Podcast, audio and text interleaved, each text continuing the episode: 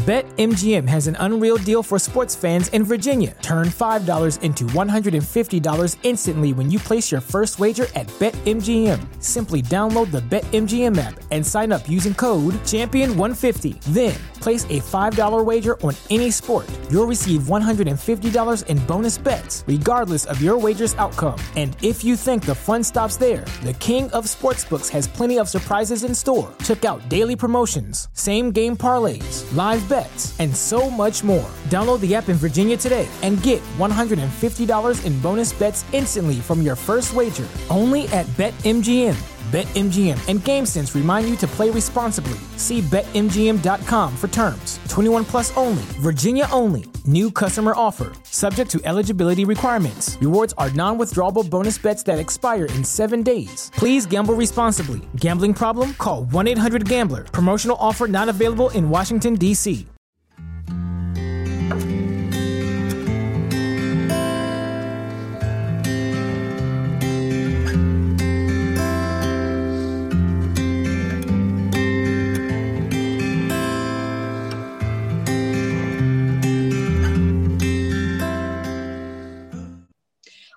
Dove and Dragon Radio. I'm your host, Emma. I'm here today with Ted McLyman.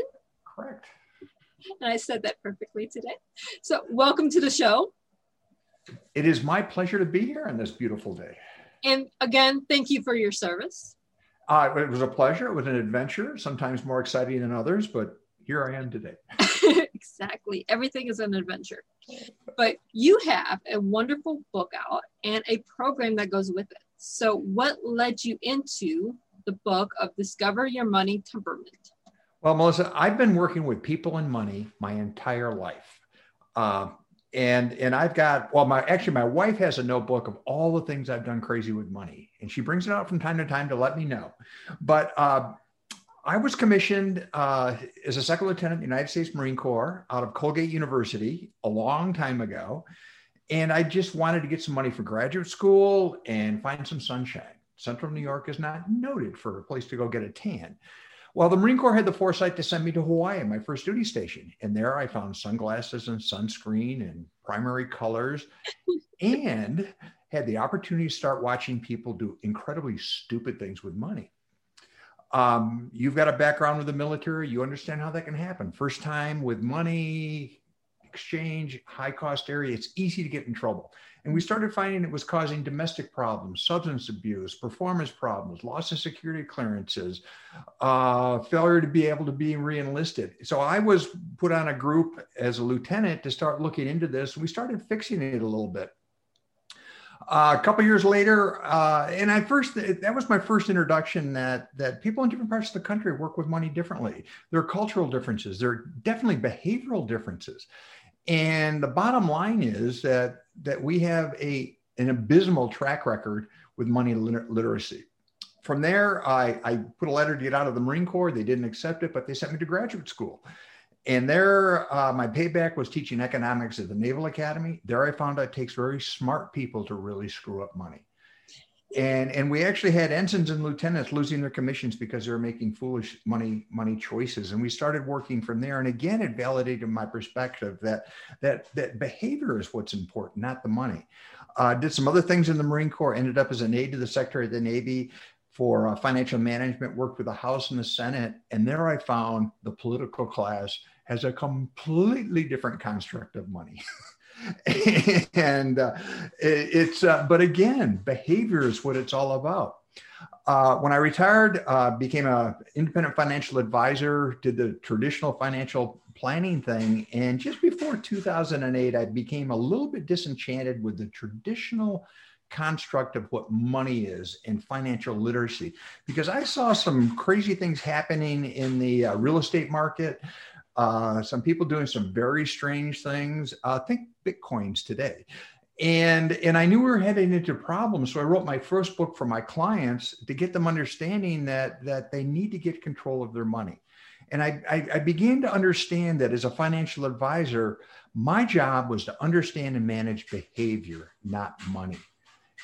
And I was trained traditionally. I was trained that we're all rational. We all make great decisions if we've got enough information, that money's really not that hard. All you've got to do is have the right product and right service and go do it. Well, how's that working? Yeah, that doesn't really work today. no, not it hasn't worked in years. I don't think it's ever worked actually. Well, that could be true too. yeah, yeah. So, so what I did is I sold my practice a couple years ago, and I've written three books on the subject. Uh, I call it uh, behavioral financial wellness now, because I want to start making us start thinking about the idea that that financial literacy is fine. Now, financial literacy, the level of financial literacy in the United States is not real stellar No, we really not. don't teach it in school. We just kind of assume you're going to figure it out. It's kind of a trial and error process. And again, it's all focused on product, where product is irrelevant. Products now are a quasi commodity. So my I wrote a book. Uh, my first book was out there, and a guy by the name of J. Alexander Martin, one of the founders of the FUBU Corporation, Daymond John is was his partner on, on Shark Tank. Read the book and said, "You got to help me." He called me up, and we started working through his money behavior. And he was doing everything he thought he was supposed to do, which was spend eight to ten thousand dollars a week clubbing, have a big car, a big house, uh, a half a million dollar uh, uh, uh, watch collection, and all show. Mm-hmm. So he had a money mindset, not a wealth mindset. So I started working with him. We said, you know, we need to write a book on that.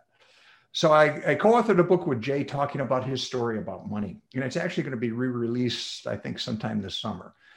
But about just before COVID, I saw a lot of the same behaviors that the economy was going well, people were doing things, the internet was allowing us to do crazy things with money at warp speed with no accountability. Uh, we could get advice on anything from anybody, anywhere with no accountability. And I was seeing that same behavior I was seeing in 2008. So I wrote my current book, which is Discover Your Money Temperament, a common sense guide to financial security, as a way to make people say, wait a minute, stop. It's not about money. Again, it's about behavior. And I wanted to write a book that was for people that would never buy a book about money, but should, have never taken a course in financial literacy, but should have. Good. And the book is written as a metaphor of going back and forth to the mall and your relationship at work and just how you get into spending situation. There are no product rec- recommendations, there's no math. I don't talk about the stock market once. I just talk about your head on money. And that's what I do now. That is wonderful. Um, my daughter is teaching me economics as she understands it. Ah, very good. And how does she understand it? very confusingly. okay, my daughter's 18, but she's autistic. So there's some aspects of her personalities that's stuck in an eight year old, basically. Okay. Okay, so we go through economics but by the point of view of a cartoon character.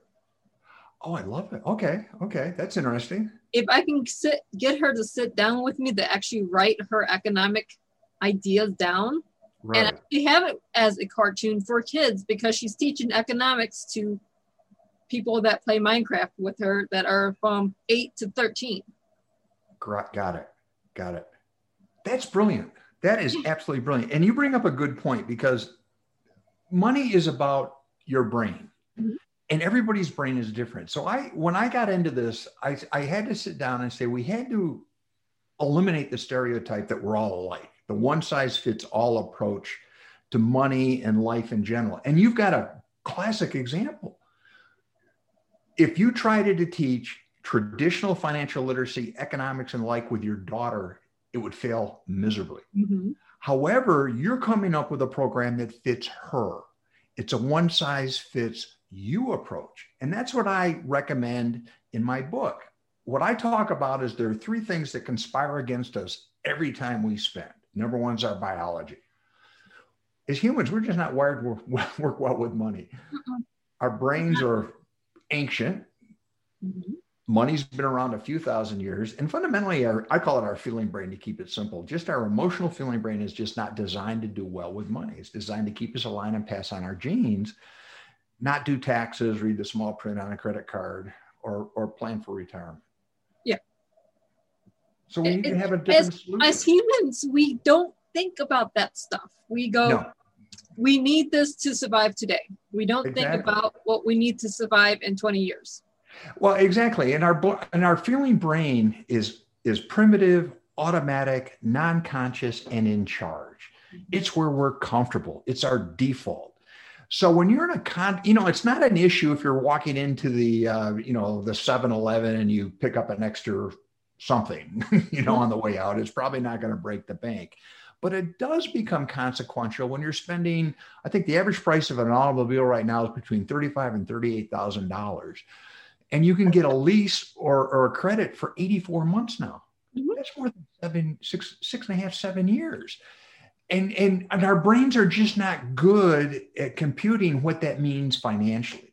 What we are very good at with our feeling brain is smelling the new leather, to feel the new car, to project ourselves what it's going to be like driving through the neighborhood at five miles an hour, waving to everybody that you have a brand new car and you're special but that's a dopamine hit that wears off over time and now you're saddled with this incredibly long requirement to pay for an automobile that i guarantee in a couple of years is going to get a couple of dings it's not going to feel as good you know the new smell is going to wear off at some point but you've still got this albatross around your neck and it's very hard for us to sit down in an environment which is designed to make us comfortable spending money to sit down and go, wait a minute, let's back up a little bit. Let's go to my thinking brain is do I really need the extra $10,000 combination, navigation, entertainment, Bose stereo, I- super color? Yeah. stuff? Do we need the PlayStation in the back seat for the kids?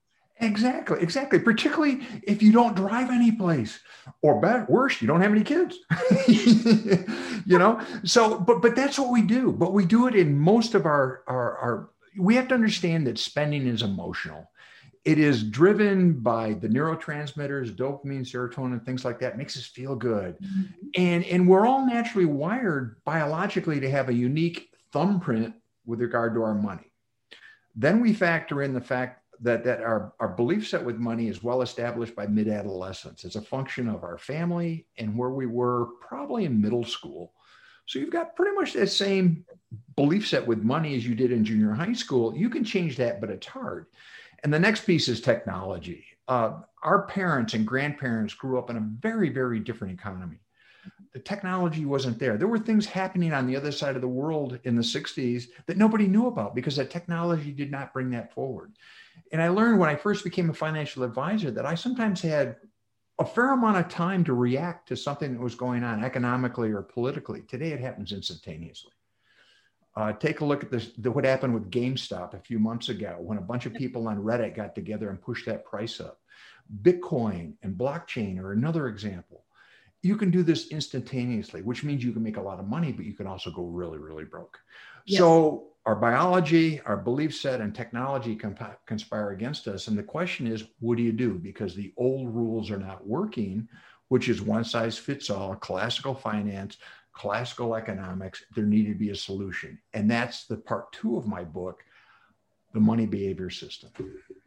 I I mean, if you take my dad, who was a Korean War vet, I mean, that's a long time ago. Yeah.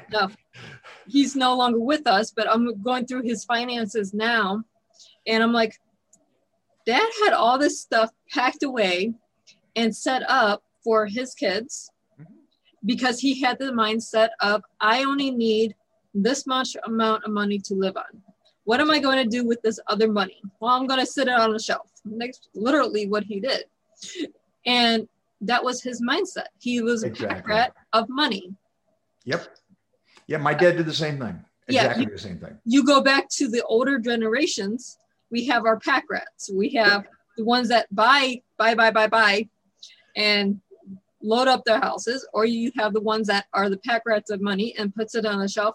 Now, don't get into stocks. You don't want to do that. Don't That's dangerous. Yes, it mm-hmm. is. That- that's my dad's thinking. Don't do this. Don't do that. You don't need that. Now, why do you need a brand new car when a used car is just as good? Absolutely. This is Absolutely. this is things my dad would say. This is what we did. So I learned from him to be a money pack rat. And there's nothing wrong with that. But on the mm-hmm. other hand, there are some folks that live, grew up in a different environment and they see no issue or consequences of spending. Yes. I had a client not so long ago that, you know, they were the, uh, their parents, one was a lawyer, very successful lawyer, one was a surgeon. They grew up in a very affluent household and she became an elementary school teacher and married a sheriff, a sheriff's deputy. Mm-hmm. Their parents paid more in quarterly taxes than the two of them made in a year, but she wanted to sustain the same lifestyle she grew up with. Something had to give. Mm-hmm. And that became a very interesting discussion of her responsibilities and the reality she lived in. And then what I think complicated the problem is her parents were sustaining her old lifestyle. They were subsidizing the family. I don't judge. I don't say it's right or wrong. I'm just saying right. that's the reality. And it caused and it complicated the her situation mm-hmm. greatly. I'm where my sister was my dad sustained her lifestyle there you go. so now dad's not there. She has to change her mindset. So right. now little sister is getting stepping in and trying to teach her what you do. yeah, yeah. You know, and, and th- in the discussion we're having right now is I was having this discussion with hundreds of clients and and people that I write for and where I do a lot of speaking and they're going through the same story that there's they're they, they go my you know I grew up in a family of five five siblings and every one of us had a different perspective on money and a different mindset. And my parents had each one had a different perspective. And i started working with clients and i said they have a different perspective. So i got into this and this is the biology component that that we're naturally wired to have a certain money buy mindset or wealth mindset that is reflective of who we are and it goes right down to our genes. Mm. So what I had to do, what I started saying is let's let's not fight about that because the old mantra used to be you're going to come into my office as a financial advisor and I'm going to give you a, a standard cookie cutter approach, which usually starts with probably something that is very analytical to capture all your spending and put it into a budget and do all these things that you're probably or you may not be wired to do. I mean, it's the old, you know, I give you a, a 50 page document that's an eight font point, uh, uh, eight point font, and I ask you to write down everything you spend for the next 30 days. Well, you get excited, you write it down, maybe going from the office to home. The next day, you write down some of it. The third day, you try to capture. The fourth day, it's done you're not going to do it. Yeah. And, and that's because we're trying to impose a process that might work for me because I'm one of the few guys that actually like this stuff and read the perspective, you know, the footnotes and the perspectives, but not everybody's wired that way. But we've got the uh, an inherent bias in our financial system that we're going to give you a, a one size approach and we're going to focus on the process and the tools and not the behavior. And that's, my opinion, why people get in trouble. And we've got to change that mindset.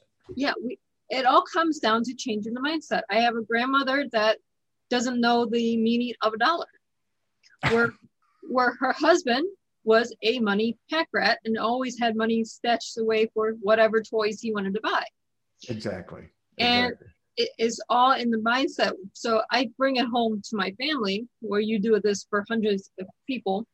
But at the same time, I can go through everything you're teaching to people and bring it to one person in my family. Yeah, and and it, and that's what I try to convey in the book. Um, the book again is based on stories. I use again the metaphor, and I created a little character I called Apexx. A dot P E X X is kind of your Sherpa to, to navigate through this, and and the money behavior system is really the, the most important part of the book, which is part two, and it starts with what I call money value, which is chapter five, which is the most important chapter of the book and it's called money values. Money values are not stuff. It's not, it, in most financial planners, we talk about goals, and goals are translated into generally retirement income, house, college, vacation, and one cool thing. Okay, that is not a va- that your values drive those things, but that's not really your deepest values. Let me give you an example. If if if you're buying a house and and you're a realtor and somebody says i want a house i want it in a good school district and they go, okay, fine, I'm going to put a put in the map, take you here. This is the best schools, whatever. That's not what they're saying. What they're really saying is, I want an environment that is going to be good for my family. I want a school system that's going to allow my, my children to thrive. Mm-hmm. Why do you want your children to thrive? Because I want them to be self sufficient. Why do you want them self sufficient? Because I don't want them coming back to my house and living in my basement.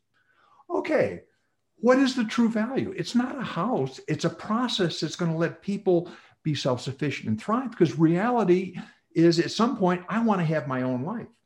That's very different than I want a White House. That's what I mean by values. Values are your big V things that, if they're not accomplished, are going to cause you emotional anxiety. And it hurts. Number two is your money temperament. Money temperament is just how you're naturally wired with money. I don't care what it is, but you need to know. In the book, I bring up three, but they're really 20, 30 and different biases we all have. In other words, are you naturally wired to be a spender or saver? I don't care. I don't care if the valet at Nordstrom's knows your name or you can account for every penny you've ever made for the last 30 years. That is not the point. The point is which gives you natural comfort and satisfaction emotionally to spend money or save money. Now, most people fall around the middle, they're average. If you're an outlier and you've got dysfunctional problem, that's a different deal and you need yeah. some help. Okay, so first, are you a spender saver? Secondly, are you a maximizer sufficer? What I mean by that, are you the type of person that demands 100% return on everything you do? Or are you a type of person that's kind of, yeah, we go with the flow, it's okay. The reason I say that is how you look at things and the type of things you buy will be influenced non consciously by your perspective. Do you want it all? Or are you okay with kind of a compromise? And the last thing is risk. When I say risk is not risk of losing money, it's the emotional pain of losing money. And what I mean by that, my dad came out of the generation that he would sit in front of the TV and watch financial shows all day long, even though he had no money invested in the market and would yell and scream because he thought he was losing money, even though he was not invested in these products, because the pain for him and his generation of losing money was unbearable. So we've got to have a system that you should have a financial plan that accepts the fact that you're a spender, accepts the fact that that that you're a maximizer, and accepts the fact that that uh, maybe you're risk adverse. You should have a plan that accommodates that. So the next thing I'm going to ask you is what's your money knowledge? Money knowledge is not technical knowledge. It's how do you process information? It's your learning style. Are you a visual learner, auditory, tactile? Do you have to see? And you should demand in an important financial decision that the information is presented to you in a way that you can take it in and assimilate it and use it effectively. If you don't like numbers and spreadsheets, and we in the financial industry love numbers and spreadsheets, mm-hmm. sit back and say, no, explain it to me. It's okay then the, then you build your strategy should be my money strategy should be what's important in life to me? What are my big v values? What do i want to have over time? What gives me meaning? It, then how am i naturally wired with money? How do i process information? So i need a strategy that's going to help me achieve what's important to you but accommodate my natural money temperament and how i process information then you bring that together to give you a big picture view of where you want to go. And then finally, you build the plan. That's when you start bringing in stuff, mm-hmm. you know, investments and savings accounts and all that. But it should be in a way that number one, supports your values, but number two, it works for you. If it doesn't work for you and you can't explain it in your own language, why you have something and what it is, mm-hmm. and you can't live with it, it's not a good fit. And I don't care what it is. Right. It's like someone was bringing me into a new investment thing. Okay, I'm a numbers person. Give okay. me numbers. Give me the spreadsheets. Give me the numbers. How am I am I making the money back? They can't tell me that. They can tell me about the product. Oh yeah, he, exactly. They'll give you a pretty brochure or a pretty picture. Yeah. Yeah. But that's not what I need. And and what I think as a financial advisor, I do a lot of work with with financial firms and financial advisors now. That that what I try to make them understand is your responsibility is to your client, not the company that's providing you the stuff. Mm-hmm. And whether anybody in the financial industry wants to admit it, everybody's got the same stuff. They just got different color brochures and there are little features that are different. But it's like saying there's a difference between you know, uh, different car lines. You know, the cars are basically the same. They come off the same line. Once you just got nicer stuff in there, different features and benefits, but they're fundamentally the same thing. So what you've got to be able to do is sit down and and unwind that. And if you can't walk out and say, as an advisor, that I gave them a program that works for them based on their natural money temperament, how they process information and their values, I'm negligent. And I think there's a lot of financial planning going on out there and a lot of people in the financial industry that are, in fact, negligent because they're practicing traditional financial literacy and financial sales, which is just push stuff as opposed to getting a good fit that you've got a program that fits who you are with money. And if you're married, have a spouse, partner, whatever, they're probably different. So you have to sit down and figure out some kind of compromise that if you're a numbers person, you're comfortable going through the details, but you might be with somebody that could care less. They just want to see the picture. Well, you need to work through that. Mm-hmm. Yeah, it's you have to marry the two halves of the relationship with the money. If you're a money person and they are spender, have separate bank accounts. yeah, or give each other an allowance. Mm-hmm you have to do something in there. See, if I had, I had a, here's a quick story. I had a client a number of years ago that I was talking to her. I gave her, you know, we went through and I said, you're naturally a spender. And she, she found fault with it. She said, no, I'm not. I'm maxing out my, my retirement plan. I said, I know that. So she was putting ten, twelve thousand dollars a year into her plan. That's commendable. But she was making two hundred fifty thousand dollars a year net. Mm-hmm. Okay, now now there was something out of sync there. Yeah. And and so my solution for her was to set up a program that made it easy to save and difficult to spend. So we took everything we could and put it on auto pay. Everything was taken care of. And then at the end of the month, we dropped it into her account and said, you can do anything you want with that because everything else is taken care of. And that worked masterfully. Mm-hmm. And that's as simple as that. It's little tools to not fight how we're naturally wired with money, but figure out first who we are and then design a strategy that works for us. Right. And then follow it. it it's easy to follow a program if you design the program for yourself to set yourself up to succeed. It's like working with a good coach in anything. If you want to lose weight, there are lots of ways to lose weight basically it's more energy out than calories coming in. I mean, that formula hasn't changed in a few million years. There are a lot of ways to make that happen.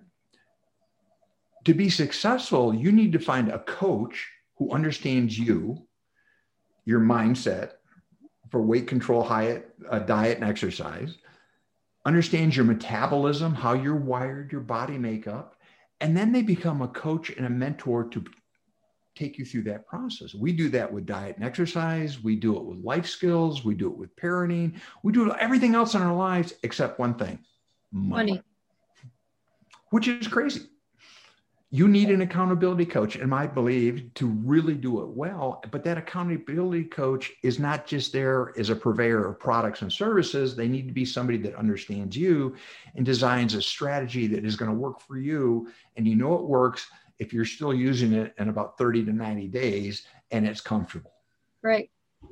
I mean, you have to have your mentors. I have lots of mentors, but they have to be the right mentors for you. Yeah. Same thing with money. You have to have the right people coaching you how to change your mindset for money. Absolutely. And if it's not working, fire them. it's not that difficult. No, it's not. I mean, my my autistic child figure this out for herself. Exactly, exactly. And I would submit that she probably has some skill sets that you're going to discover that makes her very good at some of this. Oh, yes. And there's some places that are going to be beyond her her capability to deal with. But there's stuff out there right now that's I say it's beyond most humans' capability to deal with. I mean, half the pro- there are a number of products out there right now that are available that I don't think the people that are offering them understand they don't understand the product they have. So therefore, their customer base isn't there because they don't know how to market their exactly. product for the people that need it. Yeah, exactly, exactly, exactly. And and it's it's becoming really problematic again because of technology uh, with computers and supercomputers and things like that and algorithms it's becoming easier and easier to design products and services that are much more complex and sophisticated that fewer and fewer people understand and fewer and fewer suitable for the average American. But because of the internet, you can find anything. And now you can be a almost employed college student using all your life savings to buy something online as supposedly an investment as the club on Reddit recommended. Mm-hmm. And you wonder why it blows up. I, I see this all the time. I, I watch the Bitcoins, the cryptocurrency. I watch the stocks. Doesn't mean I don't invest, but I will watch them for a period of time mm-hmm, mm-hmm. before mm-hmm. I even put five dollars. Yeah, and and, and and on the one hand, the technology empowers you. It used to be back in your parents' and grandparents' day that there was a gatekeeper with a license. And if you wanted to get life insurance, you had to go through the gatekeeper, and that's all that person did. Then, if you wanted a loan, you had to go to a bank. And if you wanted an investment, you went to a stockbroker. Mm-hmm. And it was pretty darn simple. And they were very distinct channels and there weren't a whole lot of products and services they were pretty straightforward and it was done with carbon paper and three part three part forms and very analog well now everybody is everything you can go to a bank and get an investment. You can go to an insurance company and buy stock. You can go to a stockbroker and get insurance. Mm-hmm. so it's very muddled as to what these serv- what these these purveyors of products and services truly are and it's becoming very difficult to do your due diligence to truly figure that out and it's even becoming more complicated to figure out if it's a good fit for you. Right. Every we have to it's like an onion. Any place you go is like an onion. Is there's so many layers and you have to get through each layer to figure out if it's a good fit. Oh yeah exactly. And our feeling brain gets involved in all this stuff and our feeling brain when it gets overloaded, looks for comfort food, if you will. Mm-hmm. And our comfort food is our group of like minded people. So we tend to go out and it's called confirmation bias. We go to friends that are just like us mm-hmm. that do not understand what's going on either and try to get validation what we did when it makes sense. And we do it online on Facebook and Twitter and whatever.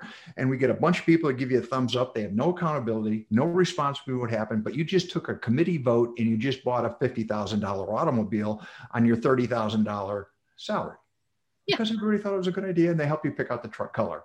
okay. Right.